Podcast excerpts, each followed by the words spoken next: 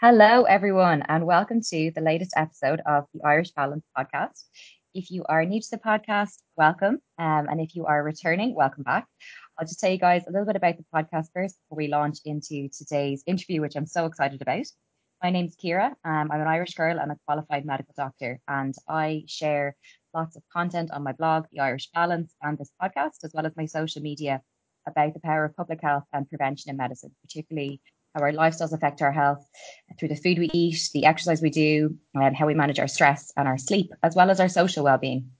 And I use my content and this podcast to show you how we can empower ourselves to live happy, healthy lifestyles that are full of balance. And that is definitely very much a feature of today's podcast episode. I'm really, really delighted to be joined by two friends of mine, the co founders of the Reset Retreats, Vicky and Lauren. And today we're going to talk all things realistic self care. I'm going to let the girls introduce themselves to you first and tell you a little bit about their stories first, and then we'll dive right into what the reset retreats are about and how to make self care a reality in our day to day lives. So, welcome, Vicky and Lauren. How are you guys? Great. Thank you so much for having us on the podcast. Yeah, thanks for having us.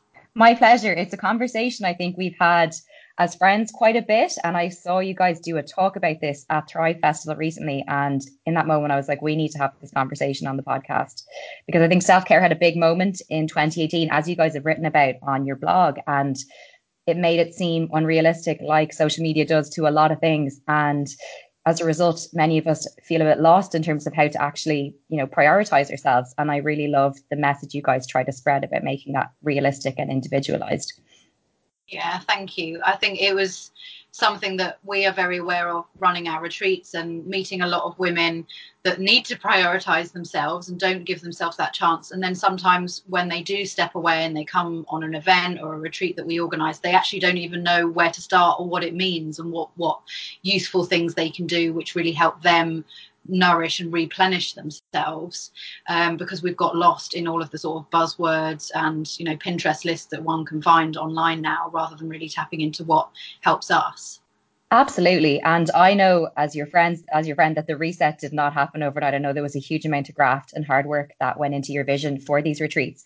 Um, could you tell us how you guys came to co-found it? Because um, obviously you guys do a lot um, individually and as well as doing this together. And I'd love to just uh, for the listeners to just hear those stories, just in brief, if that's okay with you guys. Yeah, uh, perfect. Um, so this is Lauren, my guys. I don't know if you've done a podcast with two people before. I haven't. You were first for me. Yay, we're the first.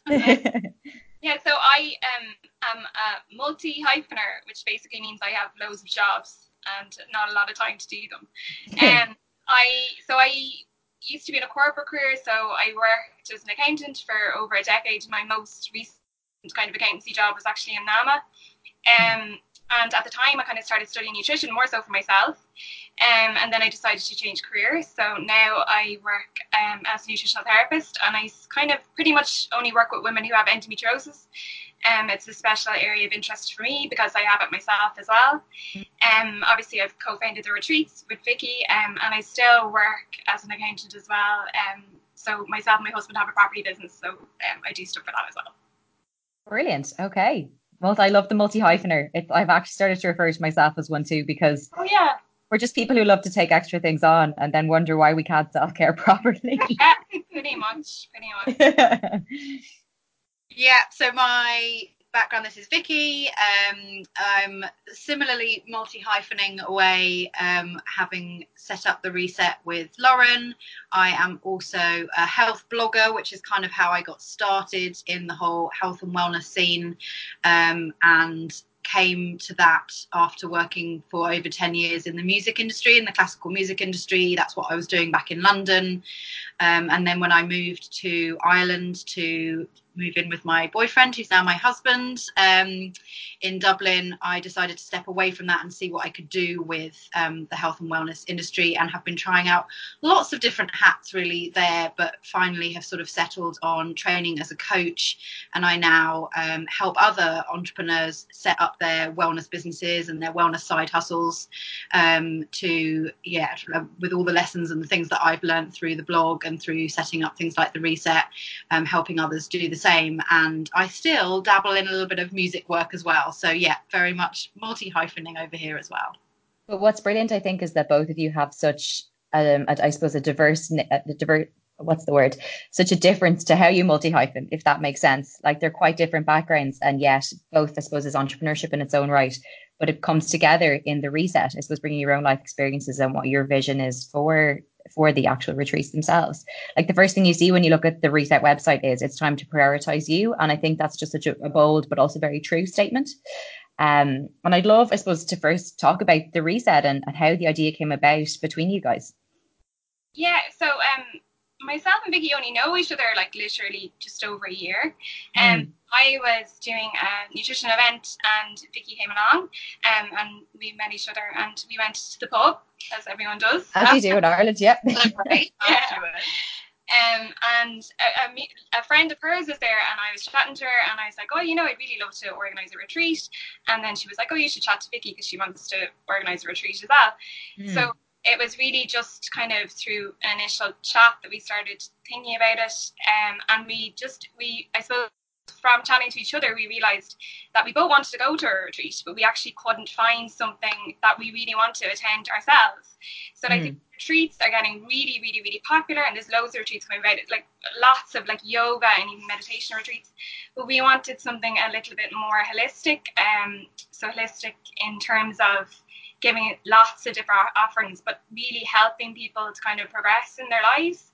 Yeah. So assess where they are and really make changes and think about the changes that, that they want to make because I suppose with the busy lives that we lead, we don't often take a lot of time out for ourselves just to have a think about, you know, where am I right now? Where where do I want to go? What, what do I want for my life?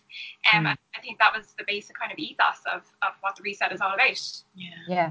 For both of us, we were just quite keen that re- the our retreats weren't going to be a, a mountaintop experience, just a sort of one-off. Wasn't that lovely? Can you remember when? But that yeah, yeah. we do was yeah. practical and can come back into your everyday life. So we're not mm you know, doing hours and hours of yoga. We're not doing hours and hours of meditation. We're not just cooking with weird and wonderful ingredients that you'd never be able to get hold of at home. Everything we try and do is how can you recreate this at home? How can you use this tool when you get back? And it's so lovely to then be able to hear from attendees about how they're still able to use some of those tools in their everyday life, which for us is the real transformation, those like small changes that really all add up to a big impact. I think that's the thing I love the most about the reset and the ethos behind it is that that piece about bringing it home because it's amazing. You know, when you go on holidays and you, you try a whole new cuisine, let's say in a new city, or you, I don't know, do your first yoga class or something, or you go on a hike, like, God, that was amazing, but sure, I can never make it here, you know, and it's a whole experience that really gave you such a, a reset. But at the same time, we need always, we need a little reset every day. And we need to have strategies to figure out how to do that and how to do it in a realistic way. And I think the the way you guys try and bring that home to the people on your retreat is probably the most valuable thing. That's just my personal insight, but I do think that it is really really important and definitely from what you'd see from a lot of retreats advertised, def would probably not come across as the main ethos behind it. Yeah, I think a lot of other retreats we can see as incredible experiences, mm. but not something then that would have value beyond those two days, three days, five days, ten days, whatever it is. Yeah. So that for us it is producing the journal so that you go away with the tools, making audios of the meditations available, answering questions about meal prep and how to make this, giving people the recipes for everything they eat on a retreat. Yeah. You know, that for us is what it's all about so that it has a long lasting effect because otherwise you go away and it won't have really changed and had the impact that we were really keen to see. And we've thought, well, if we wanted to invest in a retreat, we'd want something that really had that longevity. So that's what we're trying to create. And I guess my next question then would be is it for everyone or who is your retreat for and where do you go? Well, it's it is for women. Mm. Um, we have been asked multiple times whether we do them for men. Um, it's very interesting from our point of view, and we're obviously very aware men do need this kind of thing just as much as women. Um, but mm. we have chosen to focus on women. We think it creates a lovely um, environment in which women can really open up and be honest and really bond and get a lot from one another. I think that was the biggest thing that we've learned is that um, the women that come are of all ages, of all yeah. different walks of life. We've had people right through from 22, 23, right up to mid 60s. Mm-hmm. Um, so wow. it's age range. Um, some people who are mums, some people who are entrepreneurs, some people who are, you know, working for other people, um, some people who are like stay at home, some people who are retired or coming up to retirement. It really is the full spectrum, which for us has been amazing to see the, the kind of content and uh, you know language we use in how we market these is really appealing to that wide group and actually the loveliest thing is when you bring all those people together they learn so much from one another yeah. um, and things that you think maybe as a i don't know for example a 22 23 year old mm. to someone in their 40s or their 60s they can see a solution and they can help you or they can answer it or they've got a different take and they learn so much from one another that it's really helped lauren and i take the pressure off us because we at first thought, God, we need to answer everyone's problems, and actually we we don't. What the big beauty of doing a retreat is facilitating and bringing those women together, and they are able to help each other. Yes, absolutely. It's kind of. I mean, I know you talk about the the concept of a supportive tribe that people come away from your retreats with. But that would you say that's kind of what these women would give to each other? That sort of support, but in a, that sort of tribe, that sort of bond, like um, uh, what's the word environment, I guess. Yeah, absolutely. I mean, we've seen people like they, they massively bond with each other even over a couple of days and people do want to stay in contact afterwards and we've got a whatsapp group and facebook groups and um, like we plan kind of like little meetups and stuff like that so people can stay in touch um, but yeah it's like the support and the community that people get from from each other that's really the most important part of the whole experience mm a big part of what we always say we do on our, our, longer retreats we do sort of goal setting at the beginning you know where are you now? What would you like to change? What would you like to focus on? And then towards the end how do you create an action plan?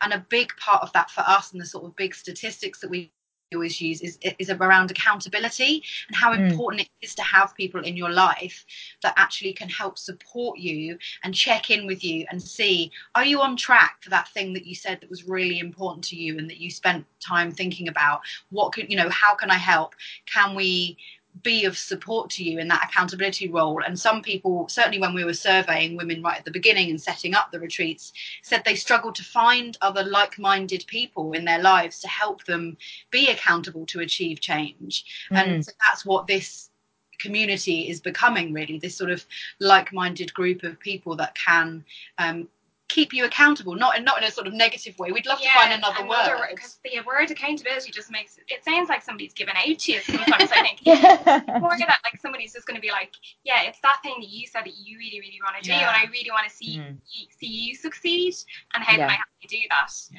Um, I, I know what you mean about the word. It is it's tricky, but I do think that it is accurate. Like we talk about that as doctors with when we talk to patients about smoking cessation, one of the first things we say is tell your friends and friends and family that you're going to do it because yeah.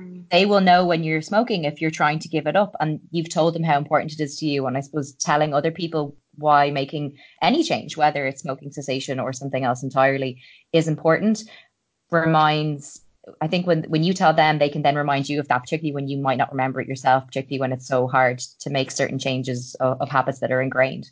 Mm-hmm. Yeah, definitely. And I think that's it. It's when you've shared this amazing experience where you have really opened up with people and you've got to the nub, like we always say, if you're setting a goal, what is the why? Like, why do you want this? What is going to happen? What What's it going to change? What What are you missing out on if you don't do this? Mm. And to have that accountability person that can that can remind you. You remember you said this is why you want to do it. This is why you need to stick to it. This is why I want to help you. It's yeah. so valuable to have that reflected back from somebody else because otherwise you're just in your head. And unfortunately the um you know uh, chimp in your head that just wants the easy life will yeah. overrule. Um, and it's nice to have someone that can just remind you of what the you know the really conscious you wants and wants to achieve. Definitely. And i suppose my next question would be it's sort of along the same train of thought but with the rise in retreats that we've seen, and I know obviously it is very much something that not everyone can afford to do, and it is a luxury to be able to do it. I do appreciate that. But at the same time, we are seeing a huge rise in that industry. It's probably started maybe over a year ago now, but it does seem like there's so many, whether it's here, in the UK, or elsewhere, and of all the, of all different shapes and sizes. And I'd be curious from your experience of the retreats you've done so far, especially in an Irish context, because we are quite unique as a population, why you think they've become so popular. Uh, just genuinely, just because of the limited amount of time people have, mm. the limited amount of time that people have for themselves and how stressed out they are, and, and the limited amount of time they have for things like self care. Mm. And so, unfortunately, I think we started to think of self care as something that's you know a luxury um, and something that we need to kind of carve time out for um, and a retreat i suppose in a way can really represent a really good opportunity for somebody to engage in self-care. So to take mm. specifically for themselves to say okay this is the next for the next two three four or five days i'm just going to concentrate on myself and literally nothing else. Yeah. And i think what kind of strikes me about your retreat is that even if that's the mindset people come to a, um, a retreat in, particularly the reset, when they leave your retreat, what you'd love for them to be able to do is not feel like they're saving up all their self care for the retreat that they're saving money for, if that makes sense. As in that it's more that they have strategies to reset going home every consistently. Yeah, I think that's it. And that obviously we we love and we think our retreats are something that should be available and accessible and something that everyone can come to but you're absolutely right it's not the kind of thing that we want people to just be dependent on and say no. oh well i just do self-care once a week you know once a year mm-hmm. with the reset mm-hmm. and then mm-hmm. the rest of the year i'm completely mental frazzled running around helping everybody else and i don't prioritize myself but it's okay because i did that for a weekend like that really yeah. isn't the ethos so yeah you're right like hopefully what we're doing is helping people find a way to prioritize themselves for a block of time and then mm. trickle it into their everyday life so that they don't feel they need like in a way like making people not dependent on a retreat as yeah. a form of self-care but just a, top up mm-hmm. perhaps yeah uh, giving them those tools they can go away with i also think they're popular right now because people do expect a lot more from their free time i think it's the same as we expect a lot more from you know our employers and mm. we have sort of higher expectation of what we want to do with our time we want to squeeze the most out of it and i think mm. if you want to have a getaway you want to maximize what you can get done in that time and i think I'd like to think what we offer really does that. It really covers a little bit of everything so people can reconnect with, you know, movement yoga or Pilates and, and you know, inspire themselves with some fresh cooking or, you know, mm. give give themselves that chance to think about what their goals are for the future. It it really it really pushes what they can do with a weekend. Yeah, it's mm. called I think it's the term for it's transformative travel. Yeah. It was one of the health and wellness oh, for last year. Yeah. Wow, such an interesting concept.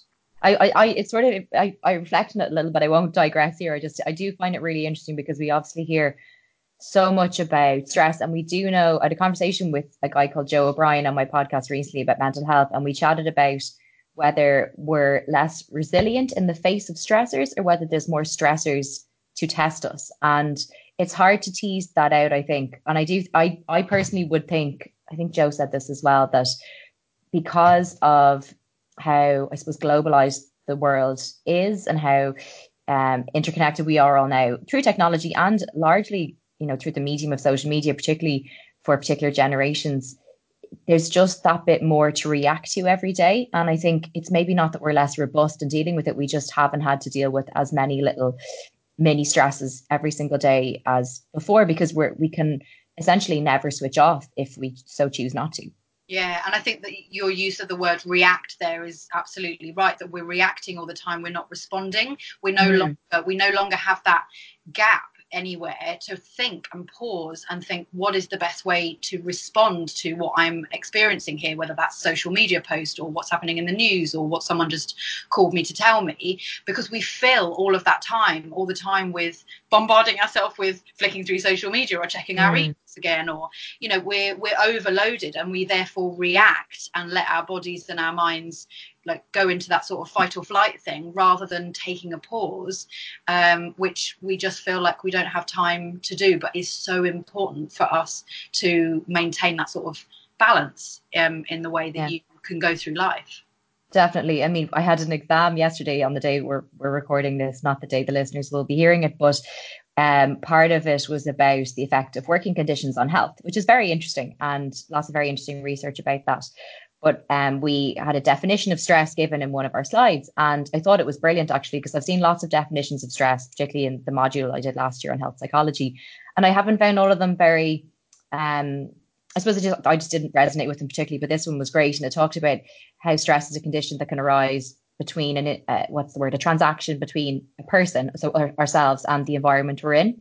But mm-hmm. stress arises when the demands we perceive to be on us as a result of that transaction exceed the resources we perceive to be available, whether that's, you know, social support or our psychological resources or, you know, biologically how our physical health is.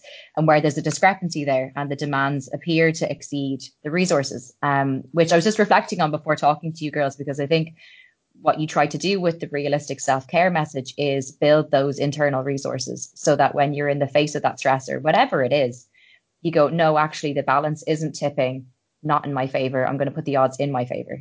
Yeah, yeah and that you have to build in that time to take that thought. As, as a coach, I am taught that um, outside external circumstances do not dictate the way that you respond.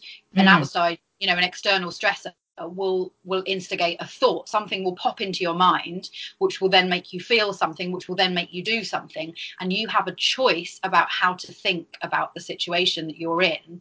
But mm. we have to be aware of that like you're saying and um, resilient enough and have the tools enough to go hold on this i'm in this situation. What am i going to choose to think about it? How what am i going to do and react to it? Rather than just yeah react and um, not give ourselves that that pause and that time to think about um, how to do it. But it is it is practice and practice mm. practice practice because we're so not used to doing that and taking that pause. Completely. Um, i'll bring i'll tell you what, what i'll do with that uh, turn in, in in our chat. I will bring us to the self-care myths that you guys so epically busted in your um in your blog recently. And i think that it would create a lot of nice messages for um, those listening to this episode. Um, because we've talked about how we talked about the reset and we talked about the concept of retreats. And obviously, we know that um, they are, as I said, they can be a luxury and they can be something that we might save up for and treat ourselves to. But you guys are also doing um, events in Dublin as well. And I think it's great that you're using your blog and those events to try and bring some of the reset ethos to people day to day and yeah. maybe in a less, uh, um, I suppose, costly manner, you know?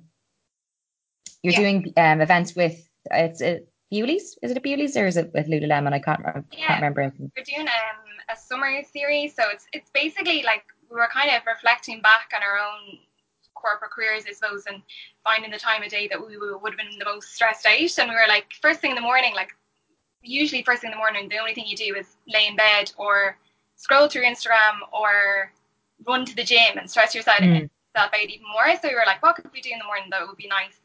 So we're having like mindful mornings upstairs in Bewley. So our next one is the first Thursday of June. Gorgeous. And, and it's just like a really nice chance to connect with like-minded people. We just have a few chats. It's really informal. We talk a little bit about the benefits of meditation and then set people off just with a little meditation so they can be nice and calm before their day properly starts. Yeah. Lovely. A big part of what we always do and the way that we lead any of our conversations really is, is a conversation they're never a lecture you know mm. we obviously have some points that we like we like to get across and some tips that we like to infuse in there but actually what we've learned from the retreats and we bring even to these sort of little five euro mindful mornings is we you can learn so much from the other people that are here and it was yeah. incredible even the one we did earlier this month. Just the different tips the different apps people are using their different approach when they choose to meditate how you know what worked for them what blocked them how can you overcome it? Just we just try and have that as a conversation so it really inspires you and engages you rather than just feeling like you've been told what to do. Definitely i think that's brilliant and i think that's we can always learn from a conversation with someone you know even if it's perhaps not a conversation that uh, starts out well it can end up that way and you can really learn from people um, i think that's a really powerful thing to bring absolutely um, what I'll do is I'll bring us on to, I don't know if people, the listeners haven't seen it, it's a really great article on your website about busting some self care myths. And I thought it would be really nice if we chatted through them and if you guys maybe expanded on them a little bit. Does that sound like a plan? Yeah, yeah absolutely. Perfect. Okay, number one.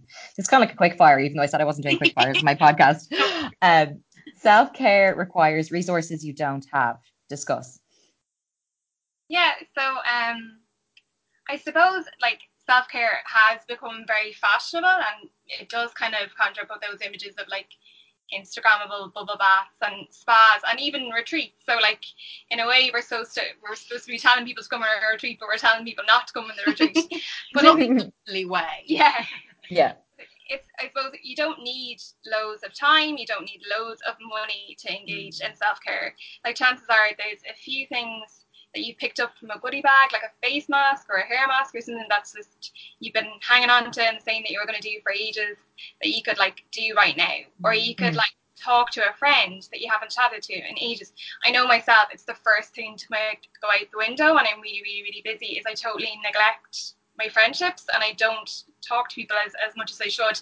And it's the one thing that makes me feel so much better. Mm-hmm. Um, and even just in terms of like money, you don't need to spend loads and loads of money to engage in a little bit of self care. You could sit down with a colouring book.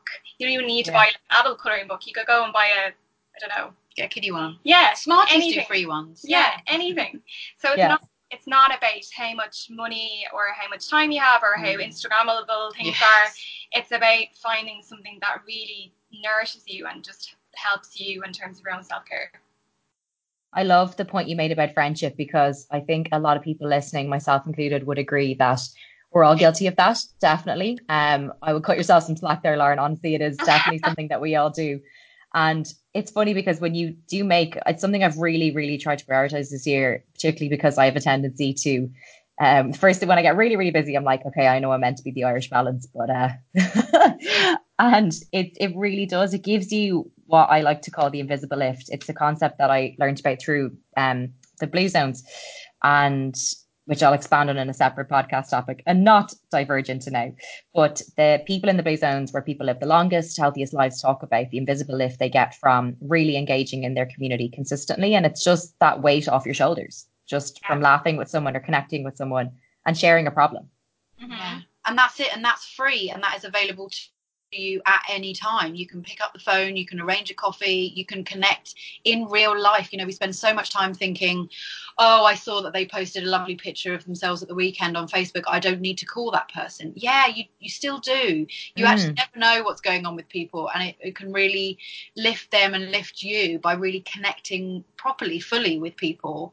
Um, and like I've just visited friends recently up in Glasgow, and I was so conscious. I had my phone away whenever I was in the room with them and staying with them because I wanted to be fully present there with them and making the most of that opportunity. I don't get to see people sometimes in real life all the time, particularly people that live away. So, mm. like being you know squeezing the most out of that opportunity and really being with people i think is is is free you know that you could go yeah. and do that and hang out with friends and making that part of your weekly routine am i checking in with someone absolutely i think it should be part of weekly routines particularly i listened to a podcast recently it might have been the high low but they were talking about that weird period in people's in women particularly i think their late 20s when you sort of evolve. I mean, I'm only 28, I know that. Like I'm writing a memoir, but you do you, you do evolve and you do evolve as a person. It's a time of, of really, really um, slow but but continuous change. And friendships are like a cornerstone of that and they are so so important and yet because you're doing so many things and you feel like you have to be a success story overnight in your career whatever it might be you can often neglect it. And it is the one thing that we shouldn't neglect because it, it definitely does directly affect you know how you're just how you're checking in with yourself and someone being able to help you from their perspective. Yeah. I think also I know so a couple of other people, um, Chris Pinner and um, Camilla, that I've interviewed on my um, blog, have said mm. what they try and do sometimes is is uh, sort of portion up the year and say, right, for this quarter of the year, I'm, I'm going to focus on my career and my work right now, which means I won't have quite so much time for friendship and, and for doing those other things, but I'm going to make sure that's a priority. Once this part of my life is done, I'm going to focus on this and sort of consciously think about it a little bit more rather yeah. than constantly spending our whole lives feeling guilty that we haven't done this and we should have done that and we should, you know, have have to speak to so and so, but you didn't have the time. Actually, yeah. consciously making that decision how am i spending my time am i focusing here right now or could i be doing you know something else um, to be topping myself back up so yeah making that a conscious decision rather than just feeling guilty all the time Fantastic. I think we have thoroughly debunked that myth and hopefully inspired everyone to call a friend. My yeah. dad has a real bugbear about this. He's like, Will you stop texting and just give them a ring? And to be fair, he is 100% correct. Yeah, we're allergic to phone calls. Yeah, we are. We're both terrible at it anyway, yeah. but it is it is good to call. I do try. It is. I feel like I make a halfway because I've become a huge fan of voice notes, and they actually warm my heart. Like I love sending them and receiving them, and it just sometimes just gives you that lift in a day. I've almost started. It's not because I have lazy fingers, although I probably do, but like they're lovely. I really enjoy doing those. Um, I need to get into them more. I'm a bit like I, I often receive them. Like I'll receive yours and be like, oh, I'll listen to that later because I can't listen to it. you know, David's watching the football, and then I forget yeah. that I got them. So yeah, I need to need to make them. I need to embrace them a bit more. Well, to be fair, mine are generally me talking as I think, which really never makes for a short voice note. So you kind of have to set aside a bit of time. anyway, let's move on to myth number two. So, self care is anything that suits you. This is very interesting to me. So, I'd love to hear you guys um, expand on it a bit. Well, this is one of my favourite ones because it's quite controversial. Um, mm. I think what we started off when we did the talk at Thrive, and I think I put in the blog post, is a few things that you might be like, yeah, that counts as self care, doesn't it? But actually, you might need to reflect a bit more on. So, you know, that Netflix binge that you do every single night, three or four hours every every evening, and take you know the laptop to mm. bed with you. Oh, that's self care, isn't it? You know, I've been working really hard all day you know, oh, okay, is that self care? Is that not self care? I don't know. Uh, things mm. like, oh, well, I had dealt with my mother in law all weekend, and so I'm just going to sit down and polish up a bottle of wine. You know, that counts as self care because I've been so brilliant at dealing, you know, dealing with terrible yeah. this weekend. Um, or, you know, I don't know, polishing off a whole bar of chocolate, or, um, you know, oh, I'll just press the snooze button. It doesn't matter. I won't go to the gym again this morning. And I think all of those things can be self care in small amounts mm. where we really need them. And sometimes nothing beats, you know, hanging out in your pajamas, chilling in front of Netflix and really switching off and just indulging in something that you love. But if those things are coming up time and time again and are actually getting in the way of what you really want to do or making you feel worse rather yeah. than better, then I think we do have to reassess whether we can call that self care. I think that I know you said it might be controversial, but I, I I can understand why it might sound that way. I just don't I don't think it is because the way to me anyway, because it's something that has come to the fore in my work as a doctor when I take a medical history from a patient. And sometimes you do identify a behavior that isn't a coping mechanism, or at least it's not an adaptive coping mechanism, it's a crutch.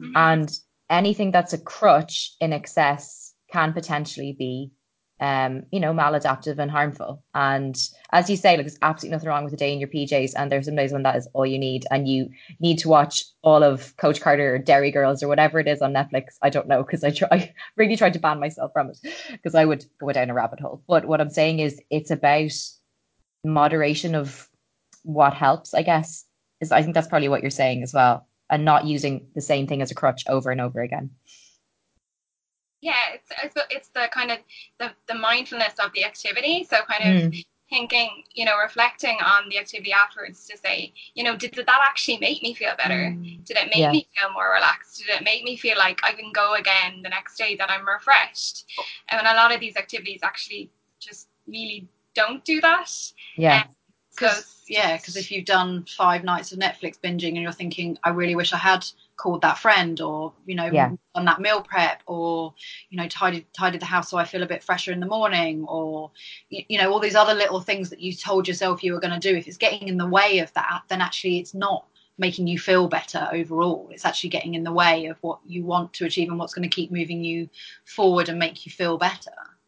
I think that's yeah I think that's exactly the way I would put it as well. I think it's I agree it's about what's the word being like you say lauren being mindful of whether it made you feel better and reflecting on that um, and maybe thinking about trying something else if you think that that thing didn't work um, which actually brings me to our third myth which yeah. is that self-care is the same for everyone yeah and um, myself and Vicky are probably a really good example of this so yeah. um, I am a self-confessed introvert. I love introverting, being my own, just kind of hanging out.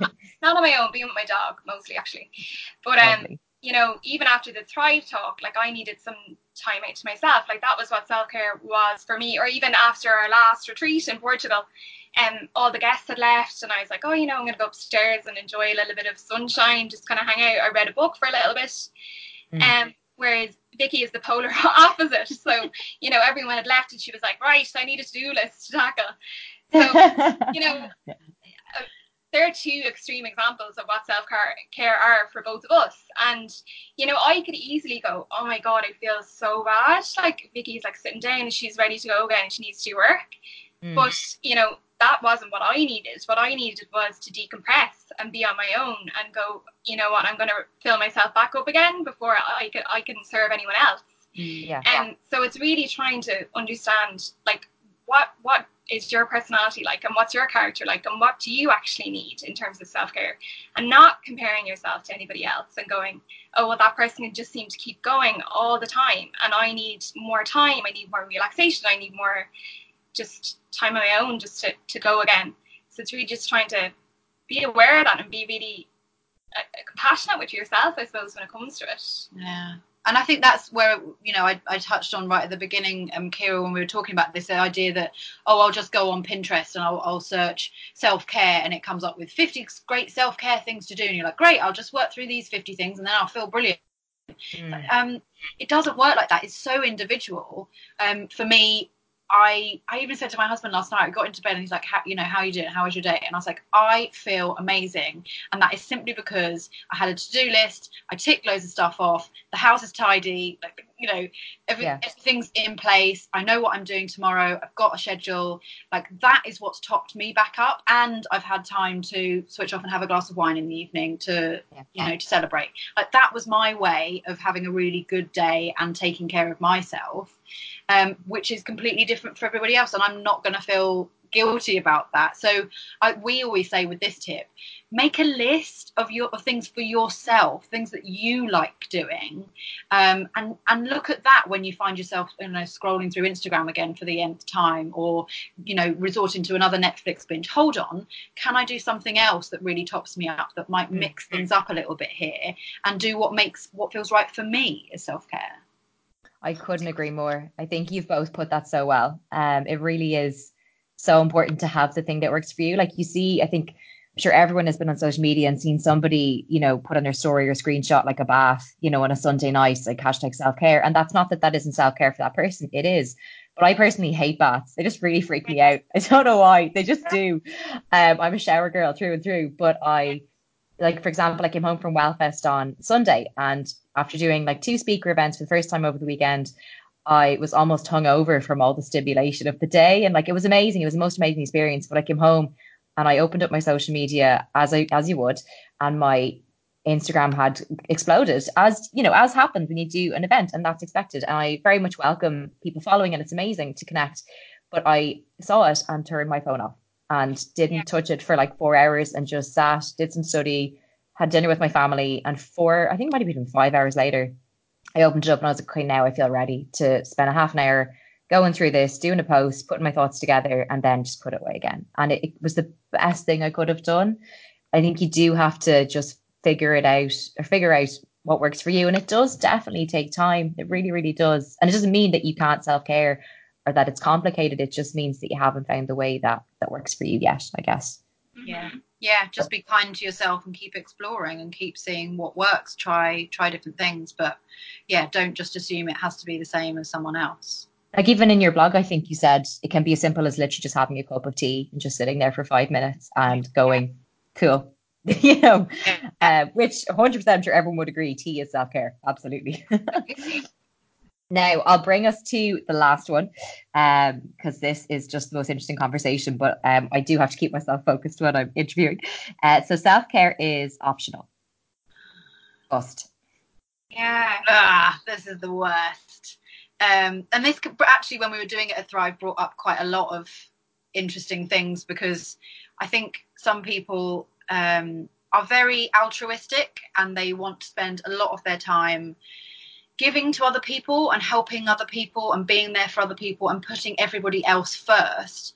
But fundamentally, what we were trying to say with, with this particular myth is there's nothing wrong with that and obviously being there for other people and helping other people but the foundation of everything that you do and your your ability to help and be of service and be part of this crazy world and the human experience is looking after yourself first and that that isn't an option. Because if you miss that step actually i was just talking to a client this morning about exactly this. You can get so caught up in you know ticking off things and doing what your boss has asked you to do and doing that thing for your family and going to run into that party and and making sure you've served everybody else that you miss looking after you and you'll eventually burn out and you'll eventually uh, not feel as fulfilled unless you are putting yourself first as the very baseline on which to build and go out and do everything else in life. So mm. we would say that that self care piece is not optional and it doesn't mean that you're putting someone else in you know your needs in front of someone else it's actually about being of better service to everybody else by looking after yourself first yeah definitely i couldn't agree. I don't think there's anything that I would add to that. I just think I agree. Like it's we used I used to say to the doctors last year when I organised the wellbeing events at James's that like we really can't look after patients in the most efficient and effective and compassionate way if we're not topped up ourselves. Like at a, physical and mental level, you just can't. You, you literally can't. Mm-hmm. Yeah, no, totally agree. I think it's it, it can a, a, lot of the message we kind of got back when we were talking to the groups about this was it feels selfish and it feels mm. you know indulgent. In, yeah. Like indulgent it's so weird to think that it's actually indulgent to take a couple of minutes out of the day for yourself. Like that's where we've gotten to and yeah. it's crazy when you think about it. It's that that message of you know if you can't meditate for 10 minutes in a day you need to be doing it for an hour. It's that that kind of message of it, it's okay to spend just 10 minutes a day doing something for you whether it is like you were saying sitting down and having a cup of tea or calling a friend or reading a book.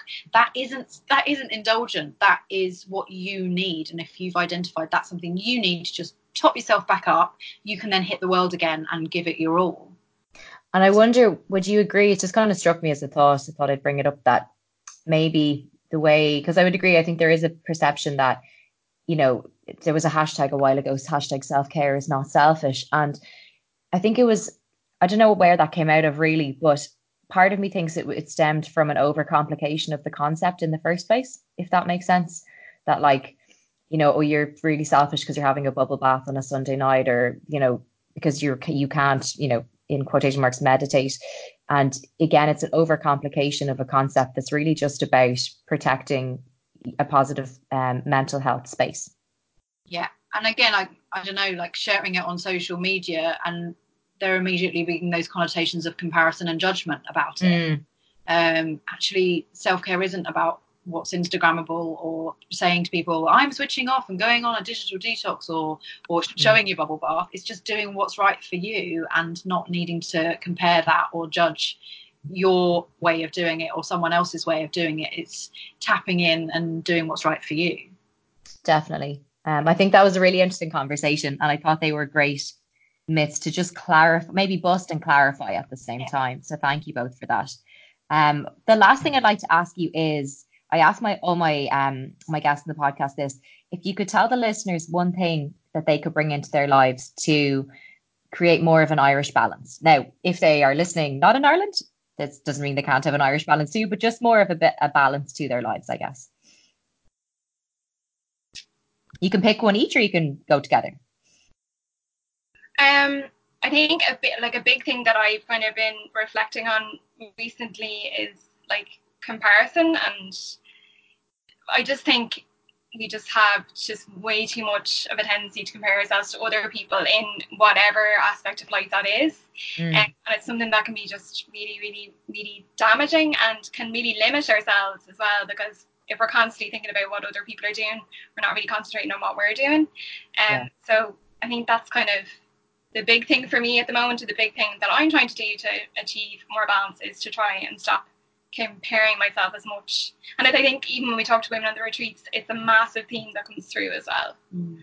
Um, yeah. So I would totally agree, and I think that's something. It's a concept I'm gonna. I want. I want to do more of a social media um benefits versus risks podcast episode at some stage. I have a guest in mind for it, but I think it's it's definitely a fundamental part of that conversation. And really, really being aware of it. So that's brilliant one. Thank you for that. Um, do you have a separate one, Vicky? Yeah, I would I would say something I've been more aware of, and certainly in the last few months, is this concept of the sort of compound effect. This idea that just do one small thing every day and that is going to add up to big change in your life so if it's just one small thing if it's meditating for 10 day 10 minutes a day or if it's having a cup of tea and doing that mindfully or if it's you know doing a, a yoga video on youtube just you know don't try and change the world and do it all in one go mm. you know kind of new year's resolution attitude to it all or nothing just do yeah. One small thing and keep the keep the consistency up and keep building on it keep showing up for yourself being kind to yourself um, and that having the biggest impact and creating you know rather than it like i say being all or nothing that will get you that balance um, mm. but keep you moving forward and get you changes way more effectively than trying to reinvent the wheel and completely throw out everything and change it all in one go. So yeah, I'd say find one thing that you you really want to change and you really want to work out and do that consistently and build on it until it becomes a habit. I love that consistency over intensity. Definitely. Yeah. That's brilliant. Um, girls, thank you so much for coming on the podcast. It was such an interesting conversation, and I really do hope that those listening thought the same. Um, I would love Pete if you guys could tell the listeners where to find you online, where to find the reset online, and highlight um, any upcoming um, events that you have that you want to flag or um, personal or whether it's um, reset related. I know you mentioned one in June, so um, just if there's something you'd like to let the listeners know about. Yeah, so you can find us. we're on most social media channels, but we're mostly active on Facebook and Instagram. So we are the reset under slash me. Um, and our website is www.thereset.me. Okay. Um, we have two more uh, Connect and Calm events coming up. They're uh, the first Thursday of every month in June and July. And um, so that's just 45 minutes on a Thursday morning. Um, we also have a vision boarding workshop coming up. That's on June 9th. Uh, so it's a Sunday. Uh, so that's just going to be a really nice morning where we're going to talk a little bit about the law of attraction um, and we're going to be giving people the opportunity to make their own vision board because it's something that people always want to do but they never find the time to do. Um, we also have a day retreat coming up in September um, and all the details are on the website for that. Lovely. And we're going back to Portugal again next Yay! year. Yay! Um, for the bank holiday weekend, bank holiday in Ireland. Um, so the weekend, I think it's 14th to the 17th. The dates are back to yeah. beautiful Casa Busetta, which is on the Algarve. Um, and again, all the details are on the website. That's a five night break. Gorgeous. And you had such a successful first venture into that this year. And so, congratulations again. I know I've said it in person, but it just looked absolutely incredible. Like what a venue! Oh my god. Yeah, I know. It looks so brilliant. So many of the guests saying, "I feel like Beyonce," and it actually is like that. It's it's just a fabulous place, and we love being able to bring people there. Amazing. Well, thank you for bringing a reset to my podcast and to busting some self care myths for everyone listening. I really appreciate your time, thank and you. it was lovely to have you on.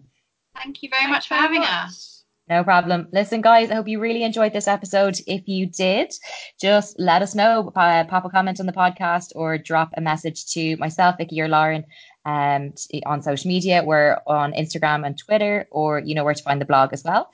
And yeah, stay tuned for next week's episode. I really hope you enjoyed this one as much as we did. Bye.